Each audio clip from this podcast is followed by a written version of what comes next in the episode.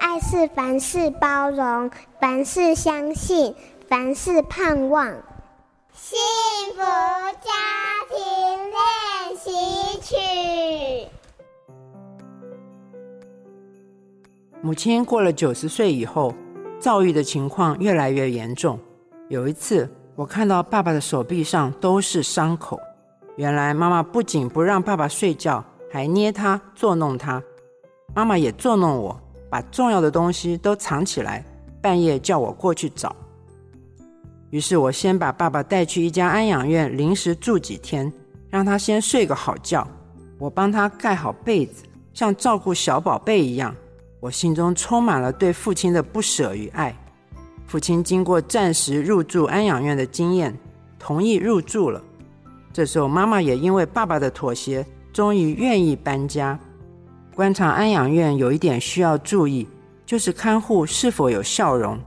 老人家需要哄，听他们对老人家讲话是否像对待小朋友，就知道好不好了。安养院所的节目也很丰富。除了做手工、折纸，还经常有团体来表演。其实对安养院的改观虽然很难，但一个长期在家里的看护，没有人换手更艰难。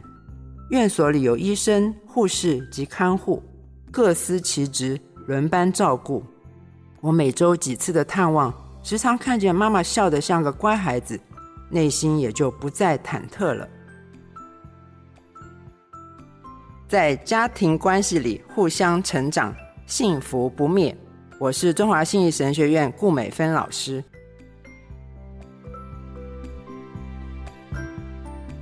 本节目由好家庭联播网、台北 Bravo FM 九一点三、台中古典音乐台 FM 九七点七制作播出。幸福家庭值得努力，让爱永不止息。大义建设关心您。